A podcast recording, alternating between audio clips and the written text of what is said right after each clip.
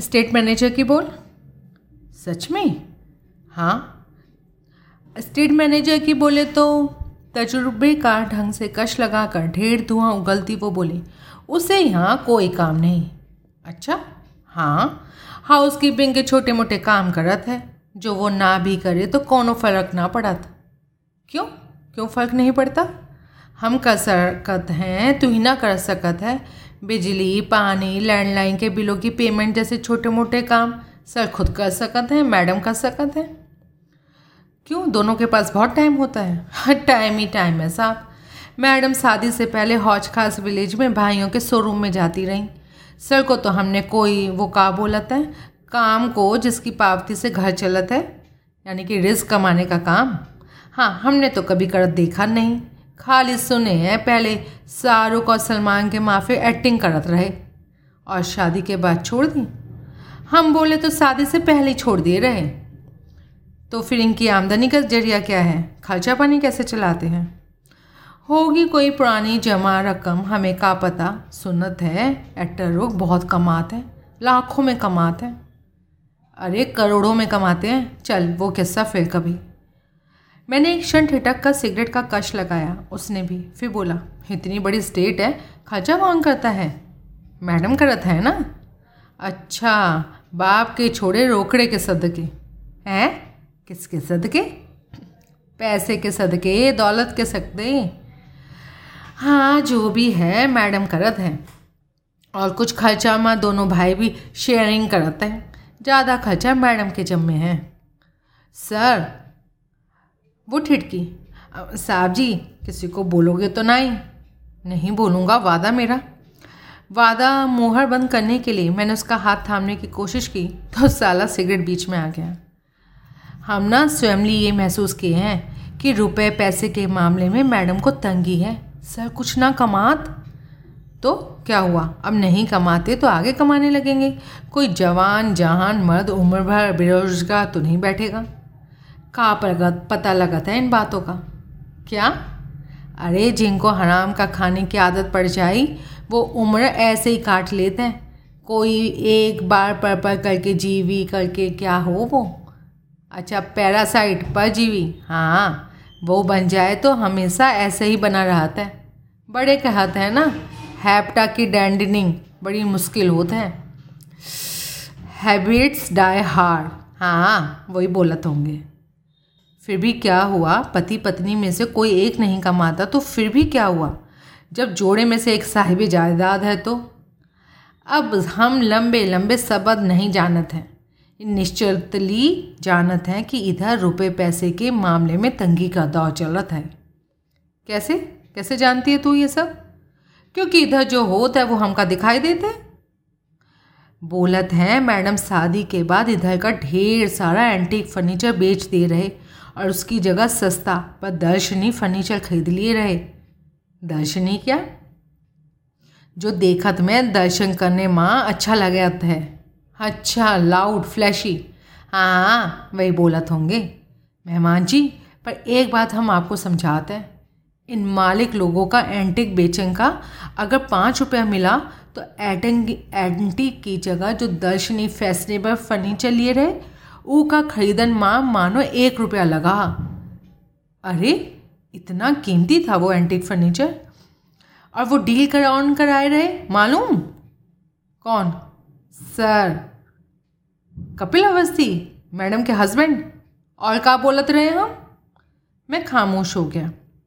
क्या पता पाँच रुपया मिला या आठ मिला या दस मिला। जेन्यून एंटीक फर्नीचर की कीमत का तो कोई और छोर ही नहीं होता था।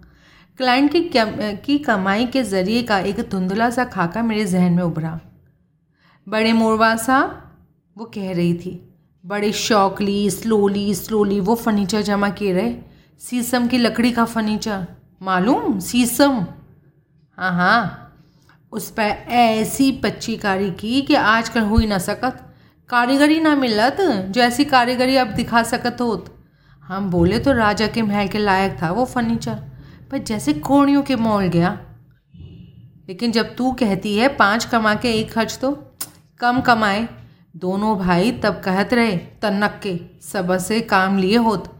एक एक दो दो पीस करके बेचने के होते तो दस मिल सकत, बीस मिल सकत पर का मालूम और भी ज़्यादा मिल सकत। तो ये सब हाथंग होने की वजह से हुआ। अब ऐसे ही बोलत रहें सब लोग। लेकिन ऐसा कैसे मुमकिन है? मरने वाले ने, साहिब जायदाद ने अपनी इकलौती वारिस बेटी के लिए एस्टेट के अलावा कोई बड़ा बैंक बैलेंस भी तो छोड़ा होगा। वो कैसे डेढ़ साल में सारा या तकरीबन सारा चुक गया? अब साहब जी, हम हैं सेविका। का भूल गए? सिगरेट पीने में मगन होकर? नहीं नहीं। तो सोचिए, बोलिए, इतनी बारीकियों की हमका कैसे खबर होगी हम्म? हम्म ठीक। अभी पहले एस्टेट मैनेजर की बात शुरू हुई थी। जब उसकी यहाँ कोई ख़ास ज़रूरत ही नहीं तो बड़े मोरवाल साहब की मौत के बाद किसी ने उसे डिसमिस करना ना सोचा? हैं जी? ना हुई सकत डिसमिस करके? ये क्या बोला? क्यों? बड़े मोरवाल साहब अपनी वसीयत माँ लिख रहे। उसकी डेंटनिंग के बाद भी हर्षदीप और बाजवा की स्टेट में नौकरी की शटनिंग ना की जाए, ये भी लिखत रहे। वो खुद इधर से छोड़ना चाहे तो ग्लैडली जा सकत। ग्लैडली अंग्रेज़ी अंग्रेज़ी का वो पहला लफ्ज़ था जो उसने दुरुस्त बोल था। अजीब नौकरी है ये। मैं बड़बड़ाया। कैसे कबूल हुई बड़े मोरवाल साहब को? उसने सिगरेट का ही लंबा कश लगाया और उसे झाड़ियों में फेंक दिया। मैंने भी उसका अनुकरण किया। और मैंने झिझकते हुए उसे अपनी दाई बाह के घेरे में लिया। तो इस बार भी ऐसा बिल्कुल नहीं लगा कि उसे कोई एतराज़ हुआ था। हम सुने रही। वो धीरे से बोली हर्षपीत के पिता, बड़े मोरवाल साहब के बड़े पक्के, पुराने दोस्त थे और बुरे भले में वो दुई जने हमेशा एक दूसरे का साथ देते थे। पिता का नाम? किसके पिता का? हर्षदीप के। और क्या मानकलाल मोरवाल के? उसने आहत भाव से मुझे देखा। और संतोख सिंह बाजवा। इसलिए मालूम कि एक बार खुद हम हर्षदीप को किसी को फ़ोन कर अपने पिता का नाम बता सुनते रहे। वो भी मर गए क्या? वो भी क्या? अरे मर गए, स्वर्गवासी हो गए। हाँ हाँ वो भी मर मर के हूँ। उनकी मर मर तो बड़े मोजवार साहब से पहले ही हो गई थी। तभी तो हर्षदीप की यहाँ एस्टेट में पहुँचनी थी। बड़े मोरवाल साहब की ज़िंदगी में? हाँ। फिर बेटी मोरवाल साहब में बतौर एस्टेट मैनेजर उन्होंने उसे मुलाजिम रख लिया। का? सरली केयर टेकर कहने में कोनो किसी का मुँह दिखत है हैं? जो कि वो है सब एस्टेट मैनेजर एस्टेट मैनेजर बोला था नहीं। कल को कुक बोले तो मेरे को फ़ूड मैनेजर बोलो तो बोलेंगे हम्म, बेटी कहे मेरे को सर्विस मैनेजर बोलो तो बोलेंगे। बोलेंगे तो कोई हम का भी बोले ना कोई मैनेजर करके। ये बात तो तूने बिल्कुल सही कही। मेरी बात से वो बहुत खुश हो गई। आ, लेकिन हर्षदीप वाजपा की स्टेट में मौजूदा हैसियत की कोई ख़ास वजह तो होनी चाहिए। हम बोले तो एक वजह हमका सूझत है। क्या? बोल। देखिए, बड़े मोरवाल साहब और हर्षदीप के बड़े सरदार साहब दोनों पुराने पक्के दोस्त रहित। हाँ। अब हमका सूझत है कि सरदार साहब दोस्त मोरवाल साहब पर कभी कोई बड़ा एहसान किए रहे होंगे। तो एहसान के नीचे दबे मोरवाल साहब दोस्त से प्रॉमिसनिंग कर लिए होंगे। कि कभी आगे ज़रूरत पड़ी तो हम तुम्हारे दोस्ती के वास्ते, तुम्हारी बेटी को यहाँ, अपने यहाँ, वो का बोलत है? जब छतरी से छाया जैसा कुछ बोलत हैं, का है वो?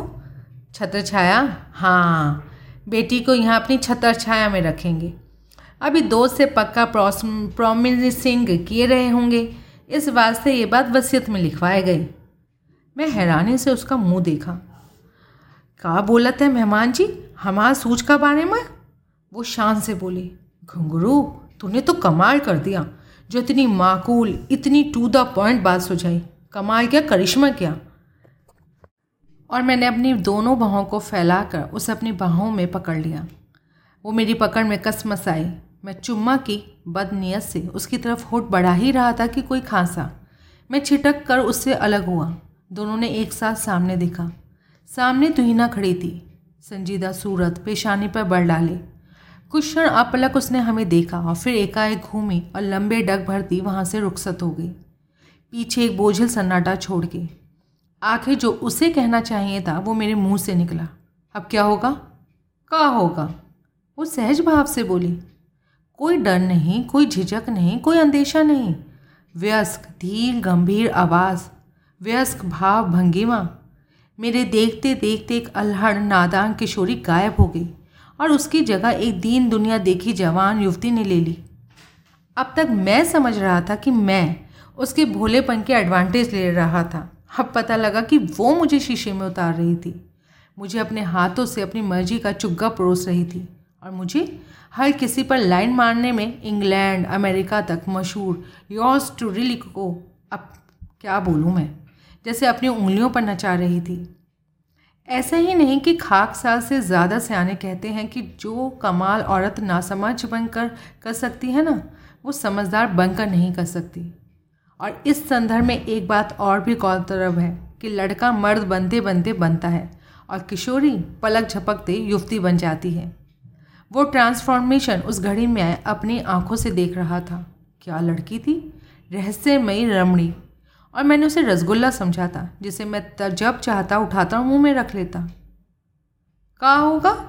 वो फिर बोली, शायद जवाब ना मिलता पाकर। अरे, मैं तेरे से पूछ रहा हूँ। मैं तनिक झुंझलाया। हम बताएँ? हाँ प्लीज़ कुछ ना होगा। कुछ नहीं होगा? अरे, उसने देख लिया हमको। जो देखा, वो जवान पर लाएगी तो पछताएगी। अब उसके लहजे में ऐसी व्यवस्था थी कि मैं हैरानी से उसका मुँह देखने लगा। कैसे? कहा किए हम? अब छोटी मोटी इसक प्यार की बात की हैं। बात से का होता है? बाकी तन्नक सा मेहमान का लिहाज किए रहे हम। वो तो सुमित भैया के साथ सोती है।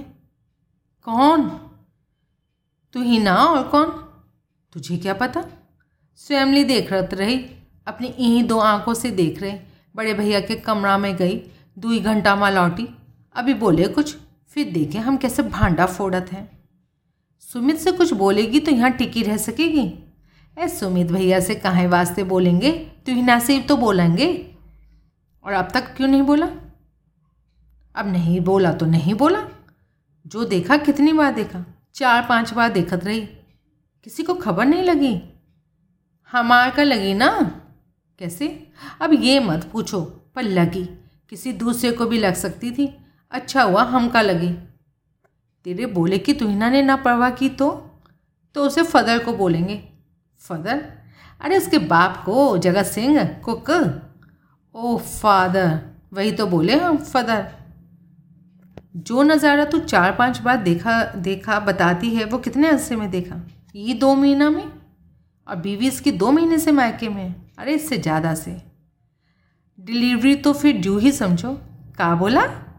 भाई, जचगी के बारे मायके गई है ना वो? बेबी आता ही होगा। अरे, ना आता होगा।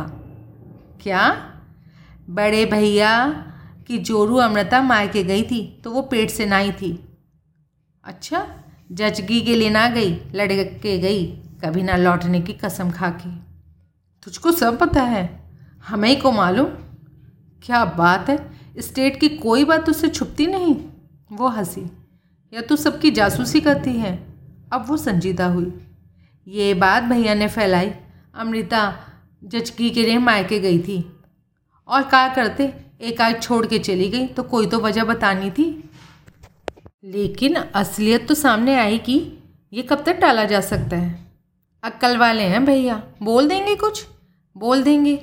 आखिरी महीनों में केस बिगड़ गया, बच्चा मरा पैदा हुआ। हम बोलें तो स्टिल बॉर्न बोला था ही। मैं हैरानी से उसका मुँह देखने लगा। ये नादान ना समझ किशोरी की बातें थी। तो इसका मतलब ये हुआ कि सुमित को पता है कि बीवी लौट कर नहीं आने वाली। हाँ? उसका मायका कहाँ है? अजमेर माँ। दूर है? कब से शादीशुदा हैं बड़े भैया? दुई बरस होने को हुए हैं। और बिगड़ी कब से? अब हमको का पता? हम तो जब से देखत रही, बिगड़ी ही देख रहे। कोई तो वजह होगी तेरे कयास की। हमारे ख्याल से कोई दान दहेज की बात रही। भैया के इस मामले में ससुराल से बड़ी उम्मीदें थीं जो पूरी ना हो पाई। अच्छा तो मनी माइंडेड हैं। का बोले? आ, अरे ससुराल के माल पर नज़र रखते हैं। अब है तो नहीं ऐसे पर का पता लगत है हर बात की ब्रॉडकास्टिंग तो कोई ना ही करत ना। ब्रॉडकास्टिंग वाह क्या कहने। इंग्लिश आती है हमको बोलत हैं बड़े शान से। हम सुने हैं, बढ़िया बोले हैं, सारे अंग्रेज़ कब्रों में पड़े तड़प रहे हैं तेरी इंग्लिश के मारे। का बोले?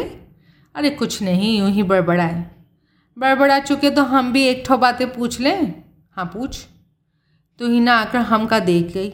मेहमान का लिहाज करते देख गई। हम फिर भी धरी रहे।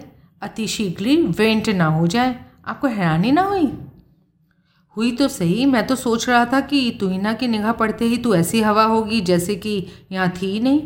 पर हम ना हुए हवा। क्यों नहीं हुई? खौफ से तेरे हाथ पाँव नहीं फूल गए? जड़ नहीं हो गई? वो यूँ हँसी जैसे कोई चुटकुला सुना हो। तो और का वजह थी?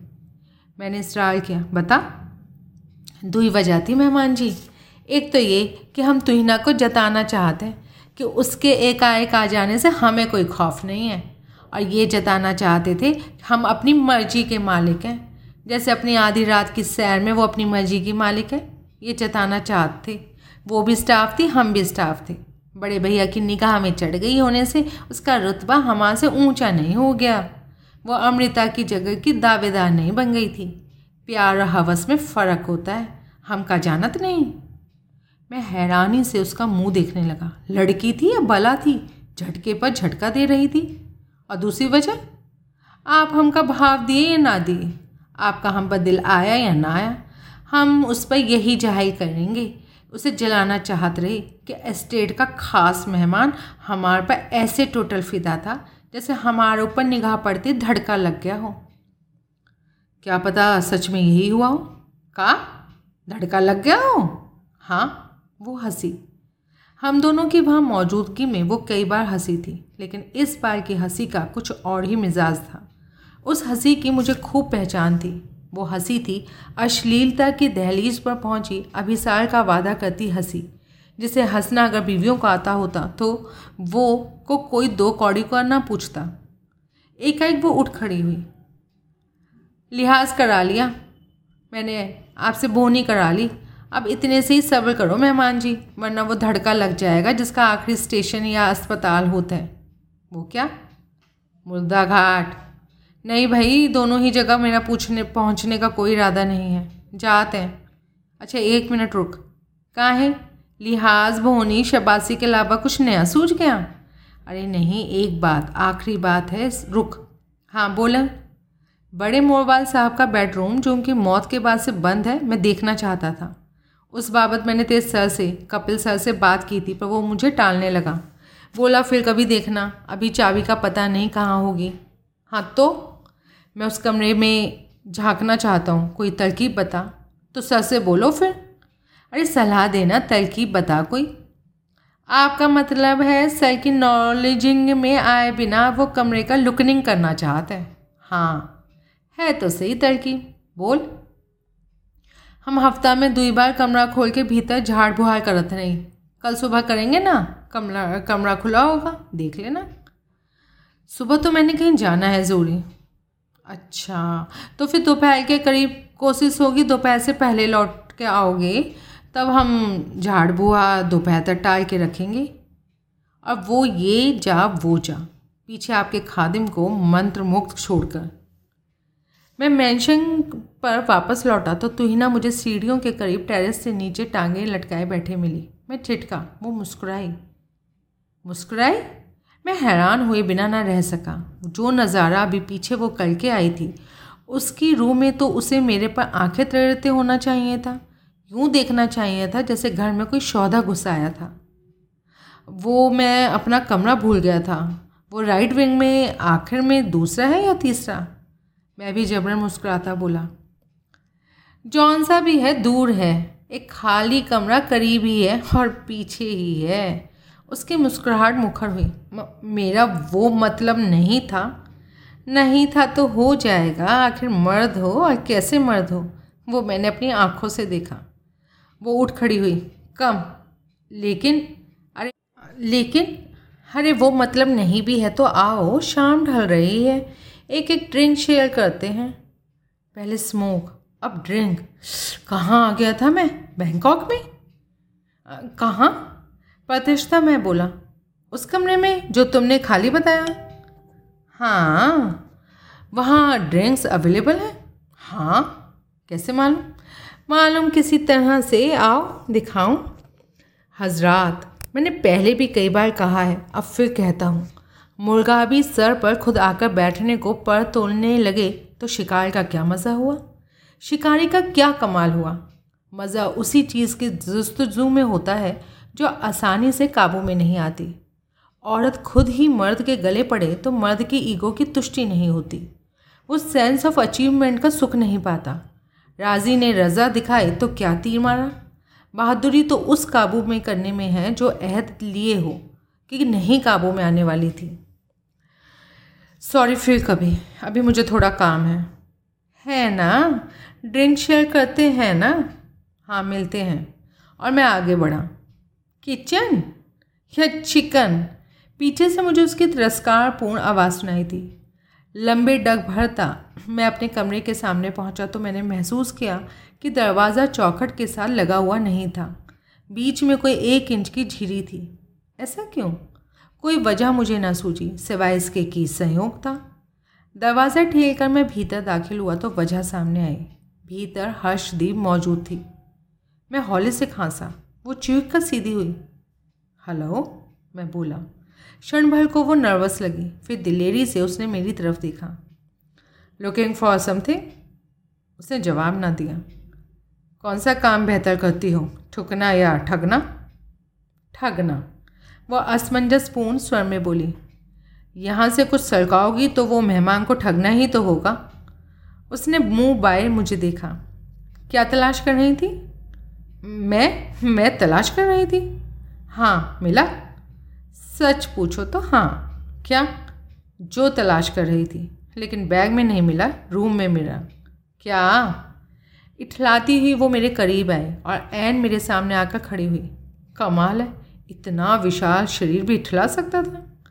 उसने बड़ी नज़ाकत से दाएँ हाथ की तर्जनी उंगली के लाल नेल पॉलिश से पुते नाखून मेरी छाती पर लगाए और मेरी आँखों में आँखें डालकर बड़ी मानी खेज नज़रों से मुस्कुराई।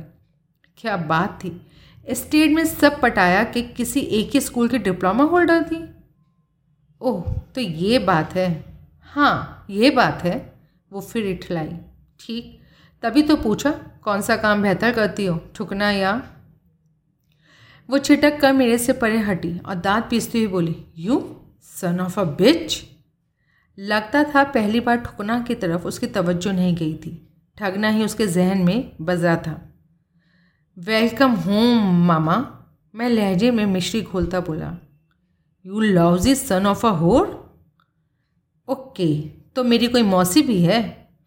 करीबी टेबल पर एक गुलदस्ता पड़ा था। वो लपक कर उस पर पहुँची। उसने मुझे निशाना बनाकर गुलदस्ता फेंक कर मारा, जो मैंने रास्ते में ही लपक लिया। उसका गुस्सा फिर भी बेकाबू रहा। वो लपक कर मेरे करीब आई और उसने मेरा मुँह नोच लेने की कोशिश की। क्या औरत थी? चोर भी और चतुर भी? मैंने उसकी कोशिश कामयाब नहीं होने दी तो वो सुबकने लगी। टीवी फेंक के मार, वो नहीं लपका जाएगा मेरे से? मैंने राय दी। आज तक ऐसे मेरे से कोई पेश नहीं आया वो सुबकी तो मैं भी कहाँ आया? खाली पूछा ही तो था, क्या तलाश कर रही थी? बता देती। बाकी सब तो तेरे मगज़ का फितूर था, अकल का धोखा था। आज तक कोई मेरे साथ ऐसे पेश नहीं आया। आएगा भी नहीं। अगरचे कि कोई कोई हो। Sudhir Kohli, the only one हो। You are gay shut up you hate women I adore women I worship women I worship the ground they walk on तो फिर बट नॉट एनी वुमेन बात कदरन देर से उसकी समझ में आई, वो फिर भड़की। यू सन ऑफ़ अ हाँ हाँ वही वही। तेरी पहचान की मैं दाद देता हूँ। अब एक बात और समझ। राज की बात है। तेरे, मेरे और वर्ल्ड के सबसे बड़े फालिक सिंबल के बीच की। क्या? कुतुब मीनार के बीच की। I am not a son of a bitch I am the original son of a bitch इस जगत पर से बिच ने जितने सन पैदा किए थे ना, सब मेरे बाद किए थे। मैं पहला हूँ, पहला उठी का द फ़र्स्ट बॉर्न अब राज़ी? उसके मुँह से बोलना फूटा। अब या तो गाली देना बंद कर, या कोई नई गाली सोच यू यू? हाँ मैं मैं। बस कर अब। अब बोल, यहाँ क्यों तलाशी ले रही थी? उसने जवाब नहीं दिया। नहीं बोलेगी तो वजह जानने के लिए मैं कोई ज़ोर ज़बरदस्ती नहीं करने वाला तेरे साथ। जैसे कर सकते हो। उसके स्वर में व्यंग का आया। कर सकता हूँ। पहले इसी इम्तिहान में पास होकर दिखाऊँ या फिर आगे बढ़ूं? वो खामोश रही। उसने बेचैनी से पहलू बदला। तू नहीं बताएगी कि क्यों यहाँ पर तलाशी ले रही थी? जवाब के लिए तेरे पर ज़ोर आजमाना तो दूर, मैं दोबारा सवाल ही नहीं करूँगा। तो पहली बार उसके लहजे की तलखी गायब होने लगी। क्या करोगे? तुम्हारी हरकत को मैं एस्टेट के मेहमान की ऐसी तोहिन समझूँगा, जिसकी तलाफी मेज़बान के लिए भी नहीं हो पाएगी। फिर मुझे तू यहाँ नहीं पाएगी। पीछे तू जाने और तेरा मेज़बान जाने। तमीज़ से बात करो। किससे तमीज़ से बात करूँ? कम तमीज़ दिखाने लायक कौन है यहाँ? सिवाय एक चोर के। मैं चोर नहीं हूँ। लेट्स सी मैं उसके पहलू से गुजर कर वहाँ पहुँचा जहाँ बैग पड़ा था। अभी कुछ निकाला तो नहीं होगा। क्योंकि निकाल चुकी होती तो अभी भी यहाँ ना होती। इसलिए बैग चेक करने की कोई ज़रूरत नहीं। कहा, सुनी माफ़ और जय हिंद। चल यहाँ से। बैग को उसके स्ट्रैप से कंधे पर लटकाए। मैं बाहर को बढ़ा। रुको। अच्छा रुको प्लीज़ मैं ठिठका, घूमा। मैंने सवालिया निगाह उस पर डाली। मैं चोर नहीं हूँ। बैग की तलाशी क्यों ले रही थी? तब मैं भी नर्म स्वर में बोला। मुझे तुम्हारे बारे में उत्सुकता थी जानने की। डेढ़ साल हो गया चैताली मैडम की शादी हुई और मैं उससे भी पहले से यहाँ हूँ। इस अरसे में मैंने कभी भी कपिल को किसी मेहमान को ओवरनाइट स्टे के लिए स्टेट में इनवाइट करते नहीं देखा। फिर तुम तो सामान के साथ आए थे। तुम्हारी तो घोषणा हुई थी कि तुम यहाँ कई दिन रुकने वाले थे। तुम यहाँ दिल्ली के नंबर वाली कार पर आए थे। इसलिए भी मुझे शक हो रहा था कि पता नहीं कपिल के कहे मुताबिक तुम मुंबई से थे या नहीं। और इस सस्पेंस के तहत मैंने मैंने यहाँ आकर स्टेट मैनेजर की जगह डिटेक्टिव का रोल अदा करना शुरू कर दिया। उसने जवाब नहीं दिया। खामोशी से सर झुका लिया। बैग की तलाशी से मालूम हो जाता, जो मैं यहाँ आया था, वो असल में नहीं था तो कौन था? उम्मीद तो थी हम पूरी नहीं हुई। क्योंकि मैंने बैग को टटोलना शुरू ही किया था कि तुम आ गए थे। हाँ तो कोई बात नहीं। मैं तुम्हारे अधूरे काम को पूरा करने का मौका देता हूँ। गो अहेड सॉरी मैंने बोला था no no no go ahead and search I permit you willingly वो अपनी जगह से ना हिली। बैग में गन है। उसकी आँखें फैल गई। देखोगी तो जानोगी ना। तुम तुम हथियार बंद हो? अब क्या गन निकाल कर नुमाइश के लिए पेश करूँ? ज़रूरत नहीं। मैं अपनी नाजायज़ हरकत के लिए शर्मिंदा हूँ। सॉरी मैंने आप पलक उसे देखा। वो फिर विचलित हुई और निगाह चुराने लगी। एकाएक मैं मुस्कुराया। माफ़ी कबूल। राज़ी? उसे सशंग भाव से मेरी तरफ़ देखा। Relax all is forgiven and forgotten अब उसके चेहरे पर रौनक आई। गेट अलॉन्ग उसने आखिरी बार कर्तव्य भाव से मेरी तरफ़ देखा और वहाँ से रुखसत हो गई। पीछे मैंने रूम का दरवाज़ा भीतर से बंद किया और वापस बैग के हवाले हुआ। मेरी बत्तीस कैलिबर की स्मिथ एंड वेसन लाइसेंस शुदा गन बैग में से गायब थी। दूसरा दिन, बुधवार 22 जनवरी। सुबह के अभी नौ बजे थे, जबकि मैं नेहरू प्लेस पहुँच गया था। रिपोर्ट के लिए मुकुंद लाल को मैंने अपने ऑफ़िस में बुलाया था, क्योंकि उसे ही मीटिंग के लिए वो सहूलियत की जगह जान पड़ी थी, और जल्दी इसलिए बुलाया था ताकि वो दूसरी दिहाड़ी का वक्त बर्बाद ना करता। खामोशी से मैं अपने कश में बैठा सिगरेट का कश लगाता मुकुंद लाल की आमद का इंतज़ार कर रहा था। रजनी के आने में अभी बहुत टाइम था। मेरी सिगरेट ख़त्म हुआ, मैं दूसरा सुलगाने का विचार ही कर रहा था कि मुकुंद लाल पहुँच गया। उसने विजिटर्स चेयर काबू में कर ली तो सिगरेट का पैकेट और लाइटर मैंने उसकी तरफ़ सरका दिया। अब भी नहीं जी, बाद में। ठीक है? वैसे चाय होती तो तभी नीचे के रेस्टोरेंट का छोकरा एक ट्रे उठाकर वहाँ पहुँचा। ट्रे पर से उसने एक बहुत बड़ी, एक बड़ी प्लेट और दो चाय के गिलास मेज़ पर रखे और रुखसत हो गया। वाह भाई कौली, तू तो अंतरयामी है। मैंने चाय का एक गिलास खुद लिया और दूसरा उसे दिया। फिर बड़ी प्लेट भी जिसमें ऑमलेट था। लगता है फ़ौज में सप्लाई होने वाले अंडों की ट्रे गलती से तेरे वाले रेस्टोरेंट में अनलोड हो गई। वरना दो अंडों का आमलेट इतना बड़ा? चार का है, मैं बोला। ओ, तभी तो। जब दो जनों का है तो प्लेट तो दो मंगानी थी, एक जने का है। तू नहीं कहेगा मैं चाय पीऊँगा ना तेरे साथ? अच्छा चल जी, शुक्रिया तेरा। वैसे तो मैं घर से दो परांठे खाकर आया था, लेकिन फिर भी शुक्रिया कोली अब फारिग भी हो जा। शुरू कर अब जल्दी से। क्या किया तूने कल? जी, बहुत कुछ किया। तेरे मतलब का किया। मेरे मतलब है, उम्मीद है कि तेरे मतलब का निकलेगा। हाँ बता फिर। कोहली, तेरे क्लाइंट के एजेंट वाली टिप बहुत काम आई। एजेंट से धर्मेश ग्रोवर मिलने से, मिलने में भी कोई दिक्कत पेश नहीं आई। कनाट प्लेस में हनुमान रोड की गली में कबूतर के दड़बड़े जैसा। ऐ मुश्किल से आठ गुना दस का, उसका ऑफ़िस था, जहाँ उसने मुझे आने को बोला।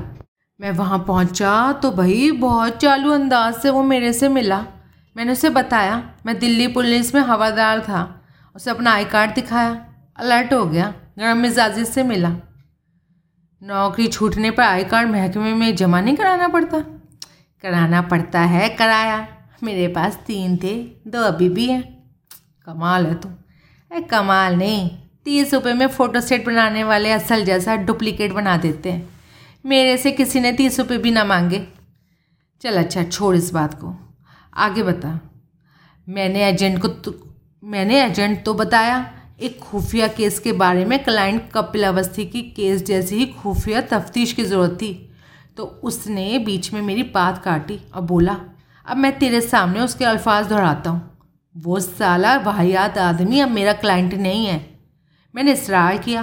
कभी तो था और जब था तो क्लाइंट एजेंट के आखिर अच्छे ताल्लुकात भी रहे होंगे। और वो ताल्लुकात कोई दो चार दस दिन के भी नहीं होंगे। आखिर उसने उसकी एजेंटी में तीन सीरियल्स में काम किया था। बोला, साइन दो साल में सात किए थे, पर दो पेपर वर्क से आगे नहीं बढ़ सके थे।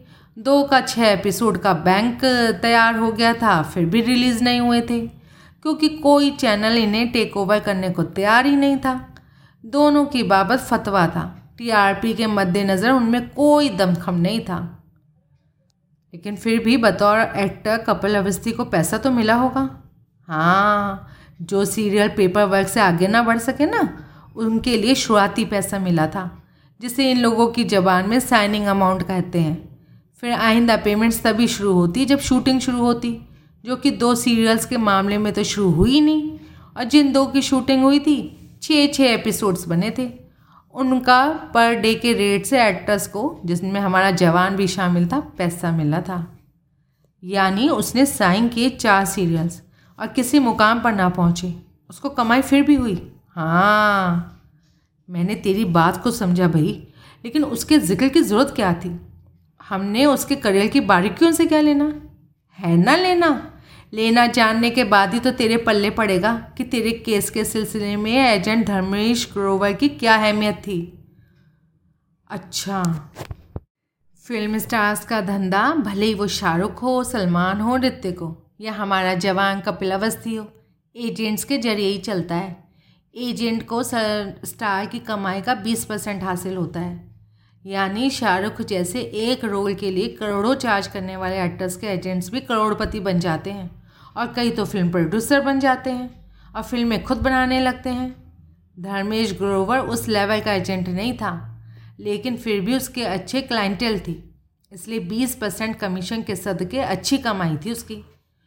उसके ऑफ़िस की तीन दीवारें मैंने ऐसे ही एक्टर और एक्ट्रेसों की तस्वीरों से अट्टी पाई थी और उनमें कपिल अवस्थी की भी तस्वीर लगी थी। अच्छा आगे? कोहली, जो बड़े प्रोड्यूसर होते हैं ना, उनके एक्टर के साथ कंटेंट में एजेंटों का भी ज़िक्र होता है और उसकी बीस परसेंट फ़ीस भी दर्ज होती है। यानी यूँ जब एक्टर को पेमेंट मिलती है ना तो एजेंट को अपने आप मिल जाती है। लेकिन सीरियल बनाने वाले छोटे प्रोड्यूसर का कॉन्ट्रैक्ट एक्टर से ही होता है। एक्टर का एजेंट से बीस परसेंट डील दोनों का निजी मामला माना जाता है। अच्छा यानी कि एक्टर को अपनी फ़ीस हासिल होती है तो उसका ट्वेंटी परसेंट वो आगे अपने एजेंट को अदा करता है। अब भी समझा। अब इस सिलसिले में हुआ ये कि कपिल अवस्थी ने ऐसी कई, कपिल अवस्थी ने ऐसी कई पेमेंट्स अपने एजेंट से छुपा ली, जिनकी बाद में दूसरे सिरे से उसे खबर लग गई और फिर बाकायदा जूतियों में दाल बटने लगी। यानी एजेंट को कमीशन नहीं दिया। हाँ पहले तो मुकर गया। और जब ना मुकर सका तो कहने लगा कि अब वो इस धंधे में नहीं था, इसलिए एजेंट से उसका कोई मतलब नहीं। हम्म तो कोई लिखा पढ़ी नहीं हुई थी। अब बड़े प्रोड्यूसर्स की होती है, तब उनका एजेंट का भी उसका कमीशन का ज़िक्र होता है। छोटे प्रोड्यूसर एक्टर के एजेंट को अपनी लाइबिलिटी नहीं कबूलते। यानी एजेंट की कमीशन के मामले में एक्टर जाने और एजेंट जाने। तो एजेंट भी तो कोई ना कोई एग्रीमेंट करते ही होंगे। करते हैं ना एजेंट? अपना धर्मेश ग्रोवर भी करता है। लेकिन कहता है कपिल अवस्थी से उसकी कुछ ज़्यादा ही यारी लगा ली और दस्तावेजी करार को नज़रअंदाज करने के लिए उसे तैयार कर लिया। कहता है शुरू में दो तीन बार अवस्थी ने डायरेक्टर से हुई पेमेंट में से उसे कमीशन पहुंचाई थी, लेकिन फिर सिलसिला बंद कर दिया। ग्रोवर खूब कल्पा, खूब पीछे पड़ा, लेकिन पैसा वसूली की हर कोशिश नाकाम रही। और मज़ेदार बात यह है वैसी पेमेंट्स हासिल हुई होने से उसने कभी इनकार भी नहीं किया, क्योंकि एजेंट पेड अमाउंट्स का ब्यौरा प्रोड्यूसर से निकाल लाया था। बस अवस्थी ही जिद पकड़े रहा कि एजेंट की कमीशन अदा करने लायक बदकिस्मती से उसकी हैसियत नहीं रही थी। कभी हैसियत बनेगी तो चार पैसे वो अपने पल्ले पाएगा तो ग्रोवर का पैसा उसे दूध में धोकर अदा करेगा। जबकि ग्रोवर कहता था, ऐसा कुछ नहीं होने वाला था। फिर भी वो गाय बगाए ये सोचकर अपना तगाज़ा खड़ा किए रहता था। शायद उसकी गैरत जाग जाए उसे शर्म आ जाए। बाज़ लोग शेम प्रूफ होते हैं। और हो ना हो ग्रोवर की बातों पर एतबार लाया जाए तो तेरा क्लाइंट तो एन ऐसा ही था। साला एक नंबर का हरामी। मेरा रुतबा खराब ना कर मुकुंदलाल। एक म्यान में दो तलवारें नहीं, नहीं रह सकती। वाह भाई वाह हौसला चाहिए खुद अपने बारे में बुरा बोल बोलने का, तारीफ़ करने का। ये दिल्ली शहर है यहाँ किसी को एक नंबर का हरामी कहा जाए तो वो इज़्ज़त महसूस करता है। भाई, तेरी माया तू जाने। हरामियों की तो कोई कमी नहीं दिल्ली शहर में। लेकिन दूसरा कहे तो कहे, तू तो खुद अपने आप को कहता है। मैं हूँ Sudhir Kohli, the only one. देख लेना, खुदा ना खास्ता। जब मैं इंतकाल फरमाऊँगा ना तो दिल्ली और आसपास चालीस कोस तक के सारे हरामी मिलकर शोक सभा करेंगे, उनका लीडर मर गया। अब छोड़ तू। आगे की रिपोर्ट बता। रिपोर्ट? हाँ मैं तो भूल ही गया था। तेरी फैंसी बातों में कि कहाँ बैठा था, क्यों बैठा था? एजेंट कहता है, जब तेरे क्लाइंट ने शादी कर ली तो वो फिर उसके पास पहुँचा। रईस बाप की इकलौती बेटी से शादी की है। अब तो उसे पैसे का तोड़ा होने का कोई मतलब नहीं था। जवाब मिला, ससुरे के काबू में सब था, वो मर गया। अब उसकी इकलौती वारिस, उसकी बेटी के तेरे क्लाइंट की धर्म पत्नी के काबू में आ गया। एजेंट को फिर वही जवाब मिला विरसे की दौलत तक उसकी पहुँच के मामले में दिल्ली अभी दूर है। यानी कि एजेंट के हाथ कुछ नहीं पड़ा। हाँ आखिरी मुलाकात में तो एजेंट इतना भड़का बताते हैं। पब्लिक में बोल गया, खून कर दूँगा, तेरा जान से मार दूँगा। भड़का हुआ आदमी ऐसी बातें बोल ही देता है, आगा पीछा नहीं देखता। तेरा मतलब है जान से मार देने को बोला तो जान से मार ही नहीं देगा। हाँ लेकिन ये वाक्य कब का है? कोई तीन चार महीने पहले का। अरे, अपने कहे पर उसने अमल करना होता तो इतने महीने खामोश बैठा रहता। मुकुंद लाल का सह इंकार में हिला। गुस्सा हो या खुशी, वक्त के साथ वाटर डाउन हो जाता है। कोली बाज़ लोगों की स्ट्रेटेजी ना काम सब्र से इतमान से करने की होती है। वार करना तब कार आमद होता है जब वजह ठंडे बस्ते पे जा पड़ी हो। जब वार उल्टा पड़ जाने का कोई अंदेशा बाकी ना बचा हो। अंग्रेज़ लोग कहते नहीं wait and watch and then act बहुत पते की बात कही। लेकिन मेरे क्लाइंट पर हुए तीन मर्डर अटेम्प्ट्स के पीछे इस एजेंट का हाथ है तो गलत कही। उन वारदातों के दौरान एजेंट का मुकाम एस्टेट में नहीं था। नहीं था तो कैसे वो इन तीन हादसों का आर्किटेक्ट हो सकता है, जो हमारे क्लाइंट के साथ गुजरे? अरे आर्किटेक्ट कोई और एग्जीक्यूशनर कोई, दूसरा क्यों नहीं हो सकता? मगज किसी का, हमलावर हाथ किसी का, वाले इंतज़ाम में क्या प्रॉब्लम है? तेरा मतलब है कि एस्टेट में एजेंट का कोई मददगार है, जिसने उसके इशारे पर उन तीन नियर फैटल एक्सीडेंट्स को अंजाम दिया। और एक करिश्मे के तौर पर उन तीनों की चपेट में आने से हमारा क्लाइंट बच गया? क्यों नहीं हो सकता? दूल की कौड़ी है, बहुत दूल की कौड़ी है। लेकिन है तो कोई शख्स है तेरी निगाह में, जो एजेंट का एस्टेट में अकम्प्लिश हो या हो सकता है? है तो सही। कौन? नाम ले। लूँगा। लेकिन पहले तुझको एक कहानी सुननी पड़ेगी। सुना। मुझे उसका लहजा, नहायत संजीदा लगा। मुझे ना लगा कि वो नाहक कहानी की बात कर रहा है। गौर से सुन। एन माकुल जगह है अब यहाँ पर। मैंने बोला था, एजेंट के पिजन होल ऑफ़िस की तीन दीवारों पर उन एक्टर और एक्ट्रेसेस की तस्वीरें लगी हुई थी, जिनका वो एजेंट रह चुका था, या अभी भी था। वो तमाम तस्वीरें सेलो टेप के ज़रिए दीवार पर बेतरतीबी से चिपकी हुई थी। लेकिन वहाँ बारह गुना पंद्रह की एक इकलौती तस्वीर ऐसी थी, जो फ्रेम्ड थी और जो ग्रोवर की कुर्सी के पीछे दीवार पर टंगी हुई थी। उस तस्वीर में बाएँ एक अधेड़ सरदार जी थे, दाएँ एक नौजवान लड़की थी और बीच में खुद ग्रोवर था। तस्वीर में तीनों कमर से ऊपर तक ही दिखाई दे रहे थे। मिड शॉट अब यही कहते होंगे तो सुन, वो तीनों कैमरे में देखते हंस रहे थे। अब मैंने ग्रोवर से तस्वीर के उस स्पेशल स्टेटस की वजह पूछी तो जवाब मिला सरदार साहब उसके पुराने परिचित थे और उसके बहुत आदरणीय थे। इस घनिष्ठता की वजह उसने ये बताई कि उनकी बेवक्त हुई मौत तक वो उनके पड़ोस में रहता था, जिसकी वजह से रोज़ का मिलना जुलना था। बोला, दोनों की उम्र में बारह साल का फ़र्क था। और उस तस्वीर के वक्त सरदार साहब पचास के और ये अड़तीस का था। फिर भी दोस्ती का जज्बा उसमें बराबर था। बड़े एज डिफरेंस के बावजूद। हाँ आगे। हाँ तो फिर आगे बताया उसने कि सरदार साहब के बारे में वो खुद ही बताने लगा। उनका नाम संतोख सिंह बाजवा था। मैं संभल कर बैठा। और अपनी ज़िंदगी में वो प्रॉपर्टी डीलर थे। तस्वीर वाली लड़की उनकी इकलौती बेटी थी। अच्छा मैंने सरदार साहब की बेवक्त आई मौत के बारे में सवाल किया तो जवाब मिला, कुछ गलत इन्वेस्टमेंट्स ने उन्हें बर्बाद कर दिया और सदमे में उनकी जान चली गई। गलत इन्वेस्टमेंट्स हाँ। बकौल ग्रोवर सोनीपत में कोई नया हाउसिंग कॉम्प्लेक्स बनाना शुरू हो रहा था, जिसमें फ्लैट बुकिंग पर हैवी रश था। सरदार साहब को सिक्के बंद इनसाइड इन्फॉर्मेशन थी कि उस हाउसिंग कॉम्प्लेक्स के मुकम्मल होने से पहले ही रेट दुगने हो जाने वाले थे। और मुकम्मल हो जाने के बाद तो चार गुना भी ज़्यादा हो जाते तो कोई बड़ी बात नहीं थी। अब सरदार साहब ने अपने पल्ले का सारा पैसा उस प्रोजेक्ट में लगा दिया, ढेरों कर्जा ले लिया, और यूँ उन्होंने उस कॉम्प्लेक्स में एक नहीं, दो नहीं छः फ्लैट बुक करा दिए। कोहली, वो प्रोजेक्ट अभी मिडल में ही था। बिल्डर एनफोर्समेंट डायरेक्टरेट की इंक्वायरी के लपेटे में आ गया। और उस पर पब्लिक का पैसा अपने पर्सनल अकाउंट्स में ट्रांसफ़र करने का इल्ज़ाम आया हुआ। मनी लॉन्ड्रिंग का इल्ज़ाम लगा। नतीजन सारे गिरफ़्तार हो गए और कंस्ट्रक्शन रुक गई। अब सरदार जी की मौत को दो साल हो गए और वो कंस्ट्रक्शन आज भी रुकी हुई है। क्या हुआ था आखिर? सरदार जी ब्याज पर लिए पैसे का ब्याज चुकाने की पोजीशन में नहीं रहे।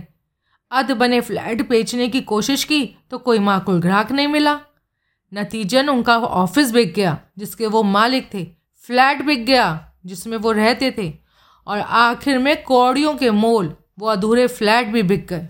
फिर ऐसा धड़का लग गया दूसरी सांस नहीं आई उनको। ओ इस ट्रेजिडी पर अफसोस है मुझे, लेकिन इससे मेरा क्या मतलब? अब सबर से सुनेगा तो पता लगेगा ना। अच्छा अच्छा ओके सॉरी स्वाभाविक तौर पर मैंने ग्रोवर से पूछा कि सरदार साहब के गुजर जाने के बाद बेटी का क्या हुआ? तो उसने अनभिकता ज़ाहिर करके कंधे उचका दिए। अब मेरे को वो जवाब हजम नहीं हुआ। जब वो खुद को बाजवा परिवार का इतना करीबी बताता था तो कैसे हो सकता है? पिता की मौत के बाद उसे बेटी की कोई खोज खबर ना हो। बातों बातों में मैंने उससे पूछा कि वो रहता कहाँ था? तो पता लगा ओल्ड राजेंद्र नगर में रहता था। मैं ओल्ड राजेंद्र नगर उसके पते पर पहुँचा तो पड़ोस में बसे संतोख सिंह बाजवा के बारे में पूछा। तत्काल पता लगा कि सरदार जी का तो इंतकाल हो गया। अब बेटी के बाबत सवाल किया तो सोच क्या जवाब मिला। सूरज कुंड मोरवाल एस्टेट में मुलाजिम थी? हाँ और नाम हर्षदीप कौर था। अब बोल, तेरे मतलब का क्या निकला? हम्म तो ये एजेंट धर्मेश ग्रोवर एस्टेट की मैनेजर से पुराना वाकिफ़ है। मुमकिन है वाकिफ़ से ज़्यादा भी कुछ हो। तो टटोलता ना। अरे नहीं मुमकिन था ये। उसकी वाणी कपिल अवस्थी के लिए मुखर हुई थी, क्योंकि वो अवस्थी से खफा था। लड़की का ज़िक्र तो उसने मेरी पहली कोशिश पर ही नज़रअंदाज कर दिया था। बहरहाल ग्रोवर के मन में अगर कोई खूनी ख्याल थे तो हर्षदीप एस्टेट में उसकी अकम्पलिश हो सकती थी। हाँ। ग्रोवर की दरख्वास्त पर पहली मंजिल से गमला उसने नीचे धकेला। सीढ़ी का डंडा उसने काटा। अब मैगी में जहर वाले वाक्य का नाम क्यों नहीं ले रहा? क्योंकि वो आउटसाइड जॉब था। उसे बाहर से किसी ने अंजाम दिया था। जैसे धर्मेश ग्रोवर। यार, दिल गवाही नहीं देता उसकी बाबत। क्यों? क्यों नहीं देता? कत्ल बड़ा वाक्य है। किसी के खिलाफ लिए जाने वाला एक्सट्रीम स्टेप है। अवस्थी के खिलाफ जो हुआ, वो ग्रोवर का अरेंज क्या हो सकता है, लेकिन जान लेने की नीयत से नहीं। दूसरे, गमले की चपेट में आकर अवस्थी घायल हो जाता तो ये भी उसके लिए बहुत बड़ी वार्निंग होती। एक मंजिल ऊँची सीढ़ी के निकल कर जान ली ही जाए, ऐसा तो कोई ज़रूरी नहीं। तीसरी, मैगी से बिल्ली ना मरी तो क्या गारंटी थी कि मर्द का बच्चा मर जाता? कहने का मतलब ये है कि अगर ये तमाम कोशिशें ग्रोवर के कराई हुई हैं तो उनका मकसद अवस्थी को दहशत में डालना था, अंजाम से खबरदार करना था, ना कि जान लेना था। जान ही चली जाती तो देनदारी की वसूली का तो किस्सा ही ख़त्म हो जाता। अब तू नया ही सुर पकड़ रहा है। पहले हर वाक्य पर तबसरा इरादा कत्ल के नज़रिए से किया। अब कह रहा है कि कत्ल का कोई इरादा ही नहीं था। ग्रोवर के हवाले से कह रहा हूँ कोई दूसरा सस्पेक्ट सामने आएगा तो मुमकिन है मेरी सोच जुदा हो। यानी तू ग्रोवर को कत्ल के सस्पेक्ट के तौर पर खारिज कर रहा है। मैं खामोश रहा। विचलित भाव से मैंने पहलू बदला और कुछ क्षण खामोशी बनी रही। कोली आखिर मुकुंद लाल ने चुप्पी तोड़ी। ग्रोवर की मार डालने की धमकी बेशक वक्ती, जोश और जुनून का नतीजा रही हो, लेकिन तेरे क्लाइंट के लिए उसके मन में जो गुस्सा है ना वो इतने अरसे के बाद भी अभी ठंडा नहीं हुआ। नाम से भड़कता है वो कपिल अवस्थी के। अरे, मैंने उसका ज़िक्र ही छेड़ा था तो मालूम क्या बोला? अब तेरे ख्याल मेरे ख्याल से तूने बताया था। साला वाहियात आदमी, बोला। नहीं? हाँ लेकिन उसके फ़ौरन बाद क्या बोला वो सुन। किस बहन का नाम ले दिया दिन चढ़ते? अच्छा इतनी कड़वाहट है? अभी भी उसके मन में अपने एक्टर के लिए? हाँ और इसी वजह से अवस्थी की बाबत उसकी वाणी मुखर हुई। कोई आज ऐसी बात कहने से न छोड़ी जो उसको जलील कर सकती थी, उसकी हैसियत ख़राब कर सकती थी, उसे घटिया फरेबी आदमी करार दे सकती थी। अरे चरित्र हरिनन की कोई कसर ना छोड़ी उसने? मैंने ऐसा कहा तो मालूम क्या बोला? मुकुंदलाल बार बार एक ही सवाल ना कर। तेरे को मालूम क्या बोला? मेरे को अब मालूम होगा ना? हर इक्वेशन पर है अच्छा अच्छा सॉरी सॉरी स्ट्रीट डॉग का चरित्र होगा ना? जो हनन होगा ना? बड़ा बोल है। किस वजह से बोला? उसकी औरत खोरी की रवायत की वजह से बोला। एंड लेस लव अफेयर्स की वजह से बोला। इस बाबत एक शेर भी बोला। अच्छा क्या? अरे, मुश्किल भाषा में था, लेकिन रौबदार था, इसलिए मैंने याद रखा। वो तो कमाल किया, लेकिन क्या? क्या याद रखा? सुन, बोला। कामी कुत्ता तीस दिन, अंतर होए उदास, कामी नर कुत्ता सदा, छह ऋतु बारह मास। कामी नर मतलब तेरा क्लाइंट मुकुंदलाल, इसे शेर ने दोहा कहते हैं। अच्छा फ़र्क होता है दोनों में? ज़मीन आसमान का। जो तू बोला कबीर जी का दोहा जैसा। और शेर, अब होगा कुछ यार जो वो बोला, वो मैंने दोहराया। अब ये कहानी मैं जान दोहरा पाया। बहरहाल मकसद इस बात पर ज़ोर रखना था, तेरा क्लाइंट पक्का औरत खोर है। अब वो तो शादी से पहले की बात हुई ना अनमेरिड आशिक मिजाज मर्द की बात कुछ और होती है। मोटे तौर पर ऐसे सभी मर्दों का मिजाज ऐसा ही होता है, लेकिन शादी के बाद ऐसे मिजाज पर अंकुश लगना लाजमी होता है। मैंने बोला ऐसा, ज़ोर देकर बोला, शादी के बंधन में बंध कर बड़े बड़े आशिक मिजाज सुधर जाते हैं। तो ग्रोवर कलब का बोला ये बात उस शैतान पर लागू नहीं होती। और उसने बताया मुझको कि सुंदर नगर की गुलमोहर नाम की रेजिडेंशियल बिल्डिंग के तीसरे फ्लोर के राइट विंग वाले फ्लैट में क्या उसकी अम्मी रहती थी, जिसके सर पर वो अभी भी बैठा था? मुकुंदलाल एक क्षण को मेरे चेहरे पर उन शब्दों की कोई प्रतिक्रिया देखने के लिए ठिटका और फिर बोला, जन्म जन्मजात वुमनाइजर था वो, और शादी उसे नहीं सुधार सकती थी, ऐसा बोला? क्या मतलब हुआ इसका? यानी सुंदर नगर के पते पर कोई लड़की मेरे क्लाइंट की माशूक है? हाँ। नाम? ना, जितना बोला, बाद में उस पर होठ काटने लगा, जैसे मुँह फाड़ चुकने के बाद उसे इस बात का एहसास हुआ। इस सिलसिले में कुछ और कहने का काफ़ी उत्साह है मैंने। लेकिन वो जो कह चुका, कह के पछता चुका, उसके आगे बढ़ने को तैयार ना हुआ कतई। उल्टे तब तक मेरे से अच्छा अच्छा पेश आता, रुखाई से आने लगा। वो तो हुआ, पर तेरे को सुंदरनगर तो जाना चाहिए था उसे पता करने के लिए। यार अब इतना भी लल्लू ना समझ मेरे को। फ़ौरन गया मैं वहाँ। ग्रोवर से फारिग होते ही गोली की तरह गया। और कोली मैं ये नहीं कहता, सब कुछ मेरी मेहनत से हुआ। काफ़ी सारा तो हाथ इत्तेफाक का भी रहा, लेकिन जैसी भी आई, जानकारी करारी हाथ आई। परसों तक बता देगा क्या जानकारी हाथ आई? बकवास न कर सुन अभी। पहले तो ये मालूम हुआ, उस फ्लैट में एक नहीं, दो नहायत खूबसूरत नौजवान हम उम्र लड़कियाँ रहती थी।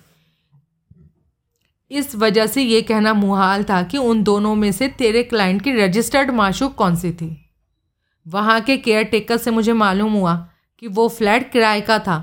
मालकिन एक उम्र दराज पारसी औरत थी, जो अपनी एक लिव इन मेड के साथ वहीं, गुलमोहर में फ़र्स्ट पार्किंग के ऊपर के फ्लोर पर रहती थी। और उस फ्लैट का किराया और हस्बैंड के छोड़े कुछ फिक्स डिपॉजिट का इंटरेस्ट उसकी आमदनी का ज़रिया था। पता चला कि पैसे की किल्लत महसूस करे तो दो चार वर्किंग गर्ल्स को या यूनिवर्सिटी स्टूडेंट्स को पेइंग गेस्ट रख लेती है। तो इस लिहाज से तो वो रईस वुमन हुई। भाई, साहिब जायदाद है। सुंदरनगर जैसी पॉश कॉलोनी में दो फ्लैटों की मालकिन है। वो भी कैसे है? उसने इस बात पर विचार किया। अंदाज़ा बताता हूँ अपना। उसके दो शादीशुदा, बा औलाद बेटे एक अरसे से पेरिस में सेटल्ड हैं। फ्लैट्स के मामले में उन्हें माली इमदाद की होगी माँ की। हम्म और ये हो सकता है क्योंकि अंत पंत तो फ्लैट उन्हीं के होने हैं। कभी इंडिया लौट आने का फैसला करेंगे तो दो भाइयों को दो फ्लैट चाहिए होंगे। लेकिन दोनों एक ही मंजिल पर क्यों नहीं?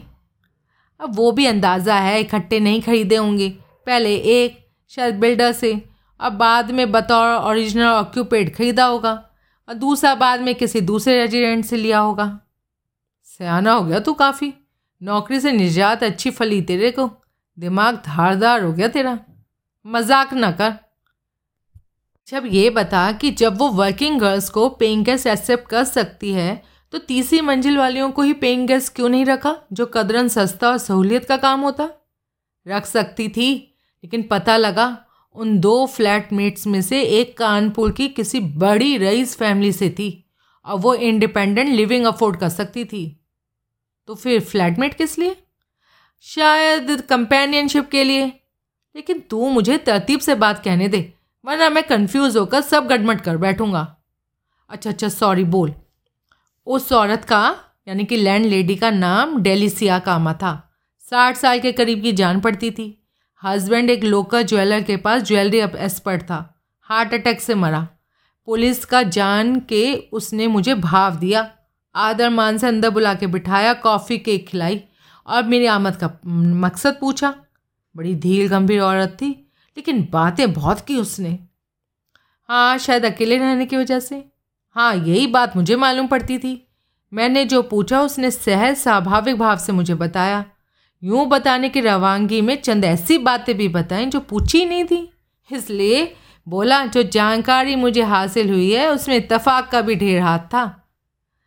अब सुन, वहाँ तीसरी मंजिल पर बसी दो लड़कियों में से उसके बारे में सुन, जो फ्लैट की लीज होल्डर थी, जो किसी ten to six regular job में नहीं थी, इसलिए वो वहाँ से किसी डिसिप्लिन मूवमेंट की मोहताज नहीं थी।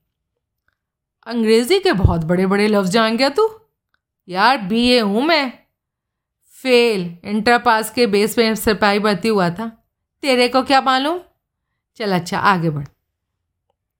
लीज होल्डर लड़की का नाम युक्ता गौतम है। पीछे कानपुर से बोला ही था मैंने।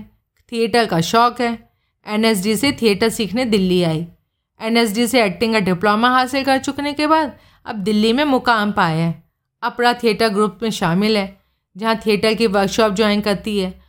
और उनके तैयार के ड्रामों में हिस्सा लेती है। अच्छा तो इसमें पैसा मिलता होगा उसे? वर्कशॉप ज्वाइन करने के लिए शायद देना पड़ता होगा फ़ीस भरती होगी। फिर तो ये खर्चीला शगल हुआ।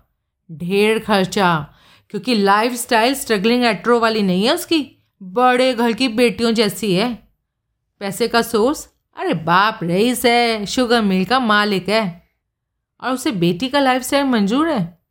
नहीं मंजूर था। लेकिन उसकी माँ ने बाप की चलने नहीं दी। बेटी के कुछ महीनों के दिल्ली प्रवास के बाद बाप की मुखालफत वैसी बेमानी हो गई। क्या हुआ? लकवा मार गया। एक अरसे से बेड पर व्हील चेयर पर है। बोल भी नहीं सकता। बस दो चार लफ्ज़ मेहनत करे तो मुँह से निकाल पाता है। अब उसकी इस हालत की वजह से सारा कारोबार माँ के हाथों आ गया। और माँ थिएटर दीवानी बेटी की फुल तरफदार है। एक ही बेटी है। दो और हैं। युक्ता से बड़ी, दोनों शादीशुदा, औलाद वाली और फॉरन में कहीं सेटल्ड हैं। इतनी ढेर बातें तेरे को लैंड लेडी यानी डेली सीसिया कामा ने बताई? तमाम नहीं, लेकिन तकरीबन। कुछ की बाबत वहाँ के केयर टेकर नेपाल सिंह को साठा। फिर एजेंट धर्मेश ग्रोवर का गुलमोहर की बाबत जोश में बका तो काम आया ही। यानी तेरी जानकारी के तीन सोर्स बन गए। हाँ और इस वजह से ना कहीं कहीं कन्फ्यूज़न भी हुआ। लेकिन आखिर मैंने आपस में घुली मिली बातों को छान कर सुखा कर नतीजा तेरे सामने पेश किया।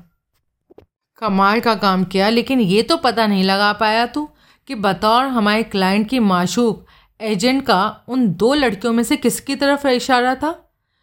उनमें से किसका डेढ़ साल पहले हुई शादी के बाद भी क्लाइंट से अफेयर जारी था? लड़की कौन? लीज होल्डर युक्ता गौतम या उसकी फ्लैटमेट, जिसका नाम अभी हमें मालूम नहीं है। तो ये बता, ये सोच कर बता कि एजेंट ग्रोवर असलियत से यकीनन वाकिफ़ है? मैं कई क्षण खामोश रहा, मैं मिलूँगा उससे। तू ये बता, जैसे तेरे को गुलमोहर पहुँचना सूझा, तीसरी मंजिल गया तू, लड़कियों के फ्लैट पर जाना नहीं सूझा? उसके चेहरे पर फिर पहले वाली खुफिया मुस्कुराहट आई। क्या बात है? हर बात किस्तों में मुस्कुरा मुस्कुरा के सड़काएगा क्या? यार, तेरे को इम्प्रेस करना है। यूँ शायद तू कोई छोटा मोटा बोनस पास कर दे। बोनस हाँ जो करार हुआ है उसके अलावा। अच्छा अच्छा बोल ना, तू काम तो बता। तीसरी मंजिल पर गया और दोनों में से एक की मौजूदगी में लड़कियों के फ्लैट में दाखिल पाया। बाय परमिशन और क्या, ताला तोड़ के भीतर घुसा। काल बैल बजाई, हसीना ने दरवाज़ा खोला मैं अंदर बा इज़्ज़त बा मुलायजा। कैसे? बड़े आराम से इतमान से किया। बोला, टेनेट वेरिफिकेशन प्रोग्राम के तहत लोकल थाने से आया। वाह, क्या कहने। बढ़िया भाना सूझा तभी तो बा बा मुलायजा, पेश आई। मुझे भीतर ले जाकर मेहमान की तरह ड्राइंग रूम में बिठाया। लेकिन हवलदार साहब टेनेट वेरिफिकेशन तो लैंडलॉर्ड की ज़िम्मेदारी होती है ना? अरे, उसे नहीं मालूम थी ये बात। मैंने जो भी पूछा, उसने उसका तुरंत तुरंत जवाब दिया। तभी तो मैं उसकी कानपुर या फैमिली के बारे में भी दाएँ बाएँ के सवाल कर पाया, जो कि टेनेंट वेरिफिकेशन के स्कोप में आते ही नहीं थे। वरना बाप को लकवा मार हो गया, और दो बहनों का फॉरन में शादी हो गया, इसका वेरिफिकेशन से क्या लेना देना था? आगे रूटीन सवाल के तौर पर मैंने पूछा फ्लैट में कौन रहता था? तो उसने बताया कि एक हम उम्र लड़की रहती है साथ में, जो इस समय फ्लैट में नहीं थी। ज़िक्र के दौरान मेरी मेज़बान ने मेरी निगाह पड़े टीवी के पहलू में पड़ी, एक फ्रेम जड़ी तस्वीर पर निगाह पड़ी। तो उसने बताया, ये सेल्फी थी, खुद खींची थी फ्लैटमेट के साथ। सूरत देखी? नहीं, मैं फासले पे था ना, दूर से दिखी नहीं। अच्छा तो पास जाके देखता। यार, ये तो बेअदबी होती। वो मुझे ठलकी समझती छिचोरा समझती। अच्छा तो फ्लैटमेट का जब मेज़बान ने तस्वीर की जोड़ीदार की बाबत बिना पूछे बताया तो उसका नाम का ज़िक्र भी आया होगा? आया तो था, लेकिन भूल गया। बढ़िया। सूरत देख नहीं सका, नाम याद रख नहीं सका। मेरे पल्ले आया झुंझुना, और अभी बोनस चाहिए तेरे को। अब यार, तेरे इतनी बार इतने काम किए, अब हो जाता है एक आध लापरवाही। तस्वीर की बाबत बोलती मेजबान, फ्लैट की बाबत और कुछ नहीं बोली? बस इतना ही बोली, गवर्नमेंट जॉब में थी, लेकिन जॉब क्या थी, कहाँ थी, उसे नहीं मालूम। अब दूसरे फेर में मालूम करूँगा ना? अच्छा वहाँ गुलमोहर में सिक्योरिटी का क्या इंजाम था? कोई इंतज़ाम नहीं था। एक इमारत थी जो खुला दरबार थी। बिल्डर तो उसके सारे फ्लैट आठ हैं, बेचकर चलता बना था। ऑक्यूपेंट्स ने ही वेरी वेलफेयर एसोसिएशन बना रखी थी और केयर टेकर रखा हुआ था।